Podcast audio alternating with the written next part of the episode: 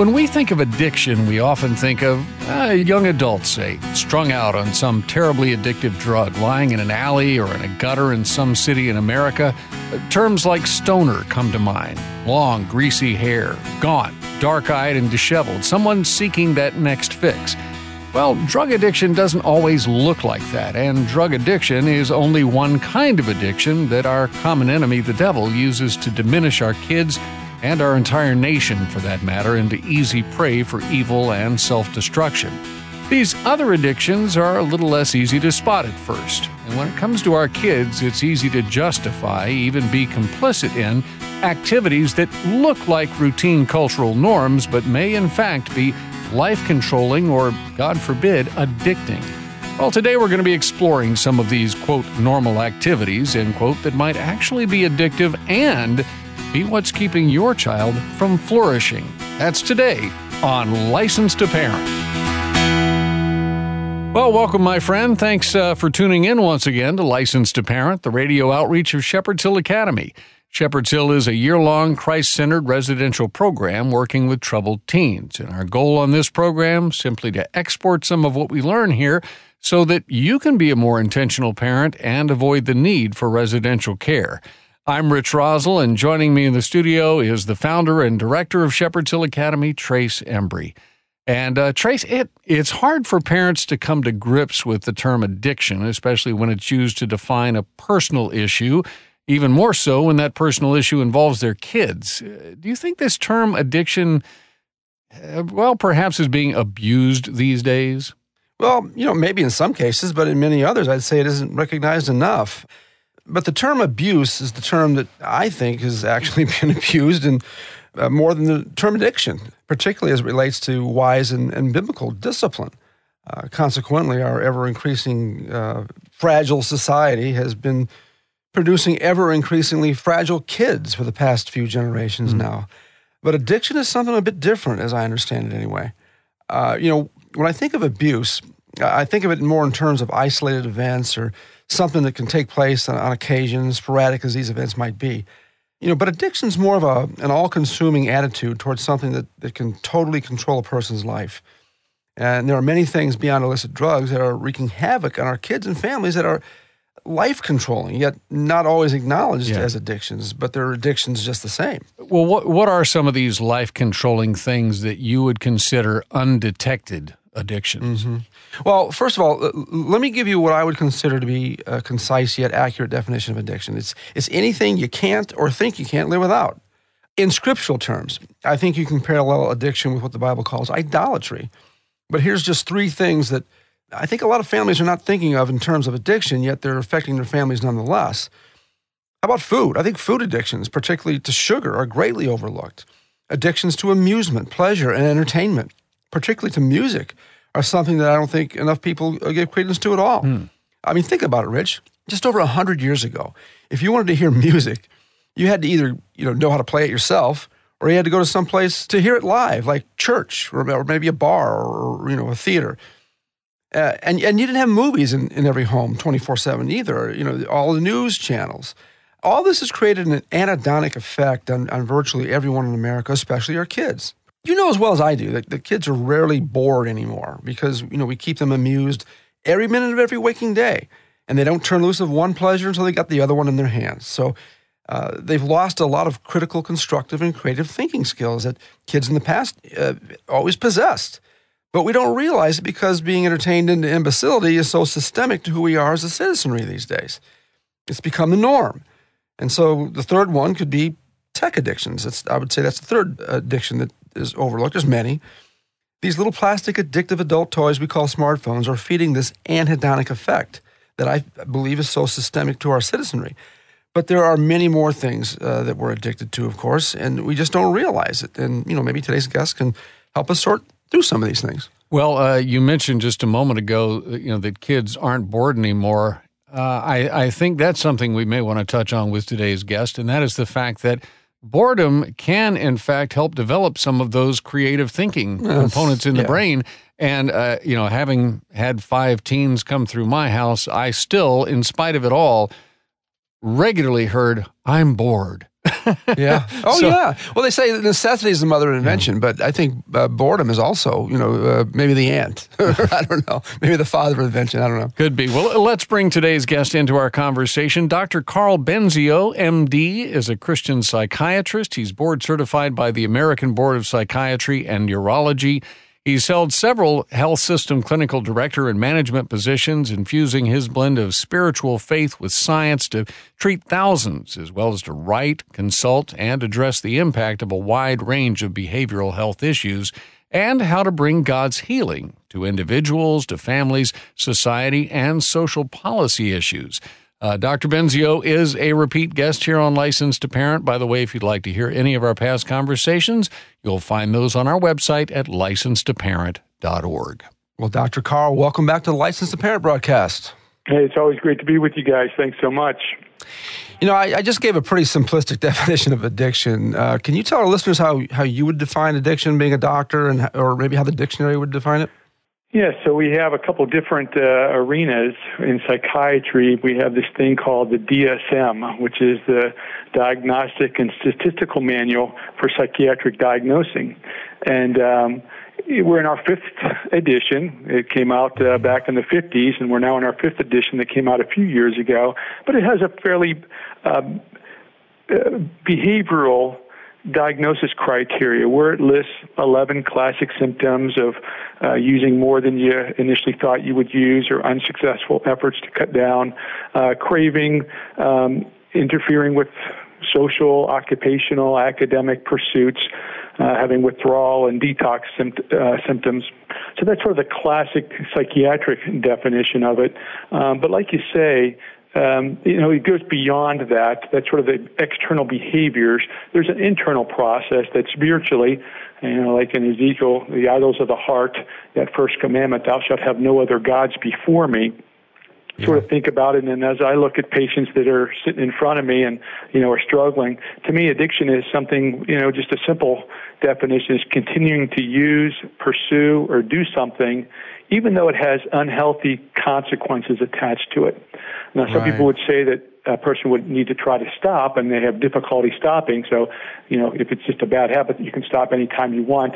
Um, is it addiction or is that that intensified?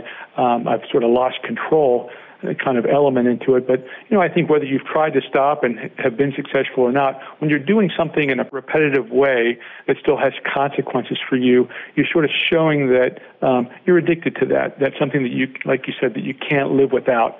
It's become the center of your universe. And I think that's what the Bible sort of warns us. Don't let something other than God be at the center of your universe.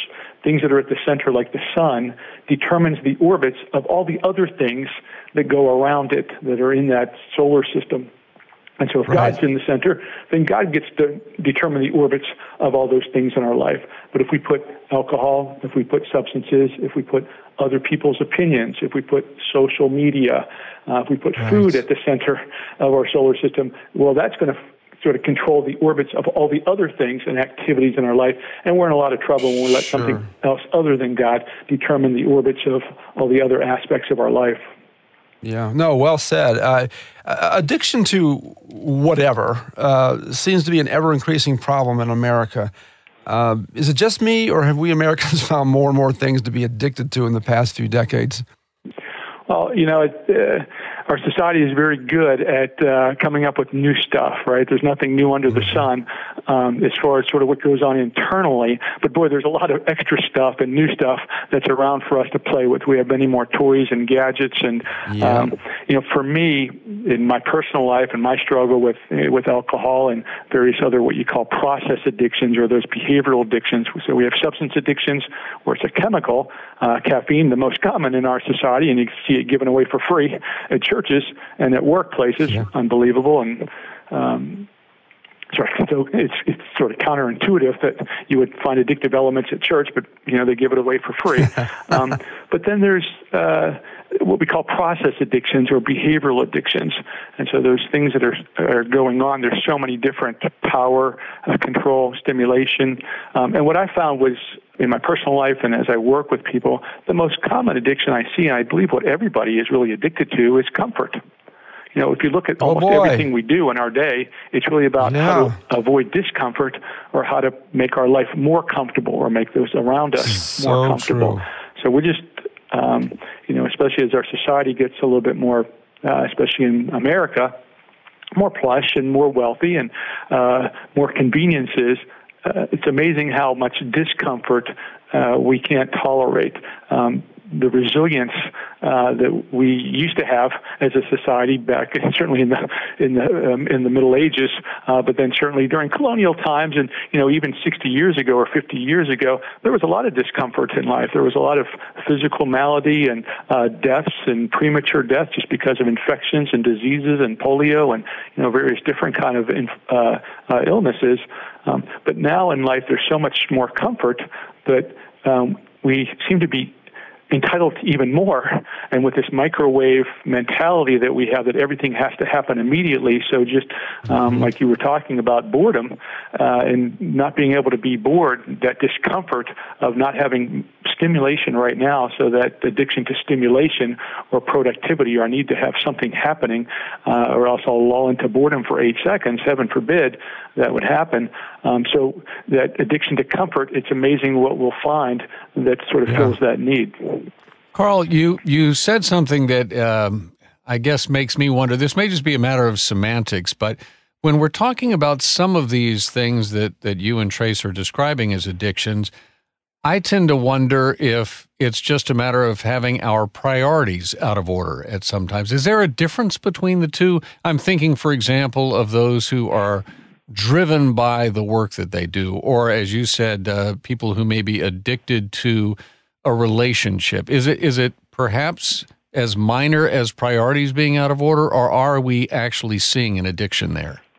Well, I, think it's a little bit of both. I, you know, certainly it's it's priorities being out of order, but when that priority, when that when that object that you're pursuing is being pursued to fulfill a certain need, um, to tend to something or to cope with something, that we should be looking to God in order to meet that need or to help us mm-hmm. manage that particular situation or stressor, um, then it becomes to me an addiction, where it's something that we're pursuing inappropriately and it's sort of moving to that center of our universe or higher up on that totem pole of priorities, you know, however, whatever metaphor we want to use.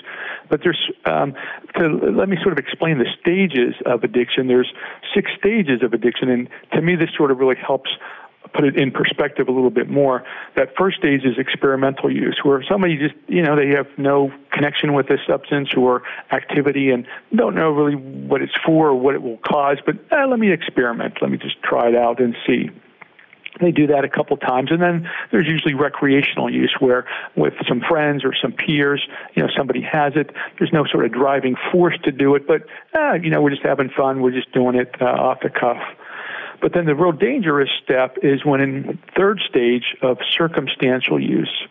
And that's where a person starts to use because it fulfills a certain need or it helps them mm-hmm. cope with something. So whether it's studying for an exam and they're using stimulants to stay up longer, whether they're stressed mm-hmm. by what's going on at work, so they have a couple of drinks to be able to relax when they go home and de-stress and fall asleep, then they start to apply that particular coping skill to other areas of their life.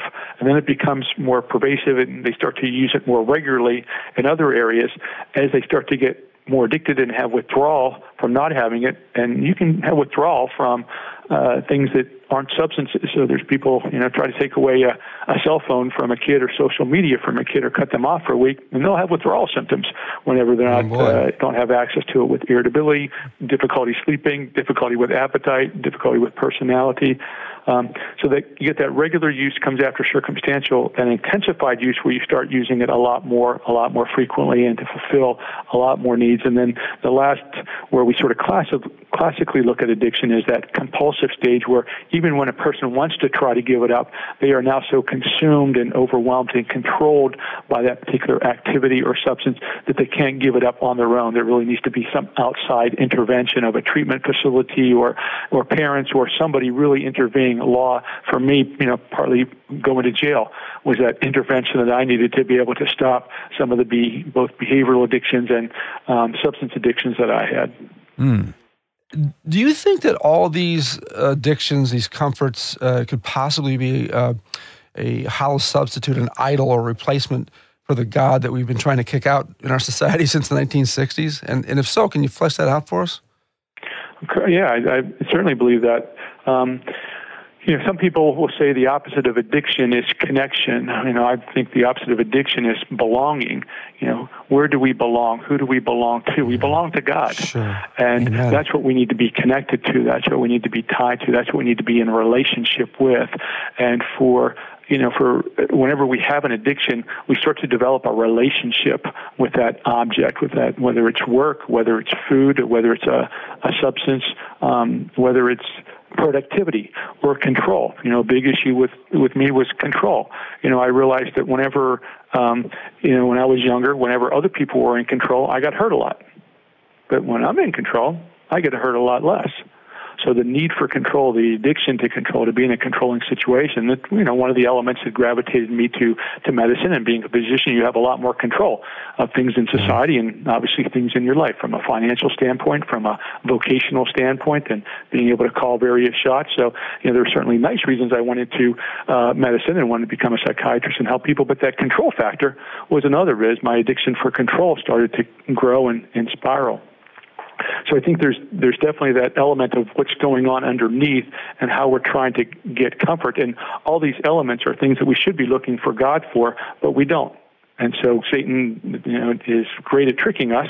And the good news is God gave us a powerful mind. But the bad news is God gave us a powerful mind. And so Yeah, Satan exactly. just wants to take that power and use it against us, just like he does for all the things that God's given us in this world. He does a pretty good job at that. Uh, is it possible to be uh, addicted to another person? You know, a spouse, a child. Uh, is codependency or enmeshment just another uh, addiction? I believe so. You know, I, you know, certainly we we find people that are uh, parents that are pretty neglectful of their kids and uh, um, don't f- feed into their life and uh, aren't connected to them, um, aren't teaching them how to be connected relationally, and then trans, you know, sort of be that conduit of helping their kid become connected and belonging to God and understanding that, so they don't develop relationships with other objects or the created, and they're connecting to the Creator. Uh, but then we find some parents that are too over involved in their kids and they're too dependent on their kids or their kids are too much at the center of their universe and um, we can see so much unhealthy functioning in their marriage and in their life uh, because the kids are that object that they're getting their comfort they're getting their vicarious uh, living and uh, accomplishments and uh, successes and um, you know they're living out their career through their kids you know attainment of academic success or vocational success later on as adults and um, you know or academic uh, the, the pageants, you know, that we see oftentimes, and the pageant moms, and just some of the characters that we see of those situations. There's a lot of, uh, you know, we certainly see um, uh, addiction to sex and addiction to love. Uh, you know, certainly pornography in a way is that uh, sort of person or difficulty with a real person. So, you know, the most prominent. Uh, prevalent uh, process addiction uh, that most secular uh, organizations look at is pornography. Um, so it's Yeah. definitely people can be anything that's created can become an idol. And you know, as the verse you know talks about anything up in the heavens, anything down below the earth or in the sea, any of those things can be you know quote graven images or objects that we sort of have made um, to be. Uh, for use, but we allow them to go to the center of our universe, and wow, you know, a lot of destructive things happen when we push God out of the center and push anything else into that uh, center of our life. Exactly. So what I hear you're saying is part of the Ten Commandments uh, addressing addiction right there, the first two. Exactly. Right? Mm-hmm. There you go. Very well, we're coming up on a break. We are indeed. Our guest today on Licensed to Parent is Christian psychiatrist Dr. Karl Benzio. If you'd like to find out more about Dr. Benzio's work or perhaps uh, contact him, you can reach him through his practice at honeylake.clinic. That's an interesting URL, honeylake.clinic. Meanwhile, this is Licensed to Parent. You can connect with us on our website, licensedtoparent.org. Back with more in just a moment. In today's digital age, there's more access than ever to digital devices. With technology constantly evolving to make our lives easier, is it any wonder that many feel as though they just can't live without it? Digital addiction can be just as chemically debilitating as drugs. Time in front of a screen can drastically affect the life of your child.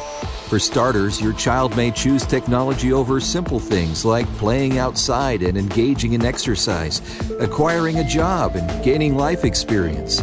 To learn more about how digital addiction can affect your child, visit helpmytroubledteen.org, click on resources, and look for the article, What is Digital Addiction?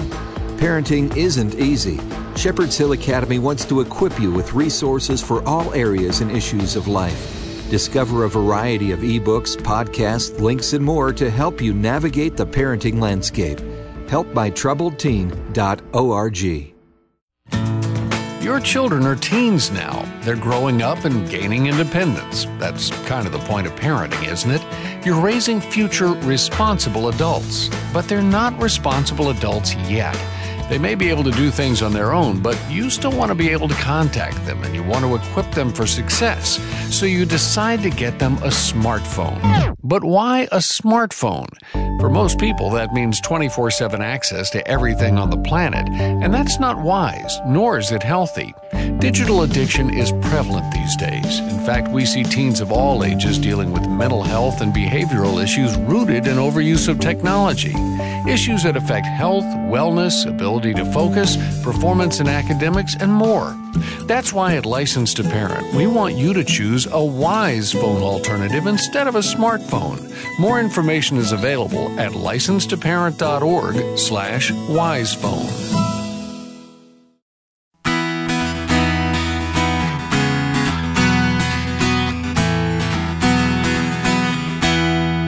Welcome back to License to Parent, the radio outreach of Shepherd's Hill Academy with your host, Trace Embry. I'm Rich Rosell, and we're talking today with Christian psychiatrist Dr. Karl Benzio. And uh, the subject is a tough one and one that none of us wants to admit that we have in our lives and certainly not in our households, and that's addiction. But indeed, that is what we're facing. And uh, Trace, I think uh, at the end of the day, and certainly at the end of the program, we need to know what to do about it. Yeah, I'd probably be derelict if I didn't bring this up. But Dr. Karl, we, we keep hearing about the massive amount of opioid addictions in America today. Uh, why has that become such a huge issue in recent times? And what can parents do to take precautions that would limit their child's risk of ever being a victim of this addiction? Yeah, you know, the opioid epidemic that's been going on, thankfully, it's getting less over the last uh, couple years, but still significant uh, impact on our society you know, about 25 years ago, um, you know, we have our vital signs of uh, heart rate, respiratory rate, blood pressure, and temperature, and we added another one, pain. And so we found that pain mm. Really was an indicator of people having significant physical and often even psychiatric or emotional issues. So we started really taking a look and uh, what people's pain issue was, and then if they have pain, okay, well, how do we ameliorate pain and lessen it? So then pain meds started to become a big uh, therapeutic modality to mm. address physical issues, and so people were in less pain and they could think more clearly and they'd be less stressed. But unfortunately, there became this epidemic of pain uh, pain meds and uh, you know people abusing them. Uh, about maybe 94% would use them appropriately, but 6% wouldn't, and then they'd be getting them out of their grandfather's you know closet, their medicine cabinet, or those kind of things, and just um, when it mm. became too expensive to buy the pills, people then turned to heroin. So even though heroin died out for a while, we saw this big upsurge about 10 years ago because yeah. the FBI and the DEA started to put restraints on how many pills were out there. And okay, people then just turned to heroin because that was a lot cheaper and easier to get. Um, so to help parents mm. um, protect their kids from these things, uh, you know, a couple real important things. One is just always be observant of changes. When you see changes in your children, whether that's their personality, whether that's their friend group, whether that's how they spend their time, hobbies that they're interested in, or hobbies that they used to be interested that they're now dropping fairly abruptly, uh, their hygiene, whenever you see changes in your child, it might be for good reasons, it might be for appropriate reasons, but always, you know, perk your antennas up and start to ask questions and um, healthy, good, loving, caring questions, but, you know, really dive in a little bit deeper to see what's at the bottom of some of those changes that your child has. Uh, mm-hmm. Another real important aspect is teaching our kids how to manage their emotions. You know, we have uh, a real difficult time with um, these uncomfortable emotions, whether it's sadness, depression, anxiety, fear, loneliness. We talked about boredom earlier. And um, mm-hmm. whenever the, we have those feelings, all it is is our warning system letting us know that something's up. Might be potential danger or something's not going right. Um, but it's the warning sign. It's the messenger. There's nothing bad about it. We need to be able to move past it and say, okay, what am I getting warned about? What's the problem? How do I address the problem? So as parents, we want to try to help our kids manage those feelings, be comfortable with those feelings, engage those feelings, and not try to run from them or try to feel that they have to suppress them, block them out. Uh, we want to let them know that they can talk about them. They can come to us to, you know, help them feel better or to manage that situation or whatever those problems. And obviously, we don't want them to go to substances to self-medicate, soothe, or escape uh, those struggles.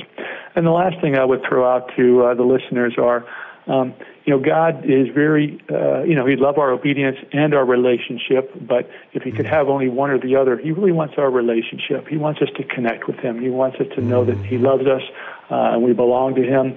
And sometimes, as parents, I know in, in my past, raising my my girls, that sometimes I would be a little bit um, more focused on the tasks at hand, mm-hmm. um, the chores, the homework, um, and they were good kids and they did things well. But I know that I focused on those more, and I didn't focus on the relational aspects of things as much. In my heart, mm. I loved them, I cared for them, and that was the reason sure. why I did things. But sometimes for a three year old, five year old, seven year old, even 12 or 15 year old, they need to hear that very often from me because with the world and the chatter and the insecurities and the and the fears and worries that they have and their peer groups, they need to know that they're connected at home, that they're loved at home, that we, you know, that's the most important thing. You know, if their homework is this or that or their chores a little sloppy, you know, we can work on that. I just want you to know that, you know, I care for you, I love you, and, you know, with that and with God in our lives, loving you and belonging to Him, we can solve anything, conquer anything, get through any issue together. Amen. Our guest on Licensed to Parent, Christian psychiatrist Dr. Karl Benzio. And Karl, uh, once again, the website, if anybody does want to contact you or reach you at your clinic, it's honeylake.clinic. Is that correct? Correct. Yep, that's it. Excellent. And there's a helpline there. So if you have any needs or issues or want to speak to me, just uh, call the helpline and let them know. Excellent. We'll patch them through. Well, bless you. Thanks so much for being on the program with us today. Well, bless Absolutely. you guys and your ministry and uh, and all your listeners. God loves you and uh, hang in there. It's uh, doggy dog world, but we know we're victorious and we have all the all the tools to go to battle with. Right, and that's Amen. a great word to to wrap up today's edition of License to Parent with. Incidentally, if you missed today's program, if you'd like to hear any of our past programs, including past conversations with Dr. Benzio, you can find them on our website, licensedtoparent.org. And uh, speaking of addictive behavior, one of the challenges that we're always discussing here is trying to get our kids off of their phones and back into real face to face relationships. Well, we have posted some information on our website about wise phone usage, and we've got some options that your family may want to consider to help get control of your family time and of your kids' screen time. And if you'd like to learn more, you can find it when you go to licensedtoparent.org slash wisephone. Again, licensedtoparent.org slash wisephone. Our guest coordinator on License to Parent is Daniel Facina. Our technical producer is Carl Peets. For Trace Embry, I'm Rich Rosell, inviting you back again next time to renew your License to Parent. And remember, folks, if you don't train your children, somebody else will. God bless you. See you next time.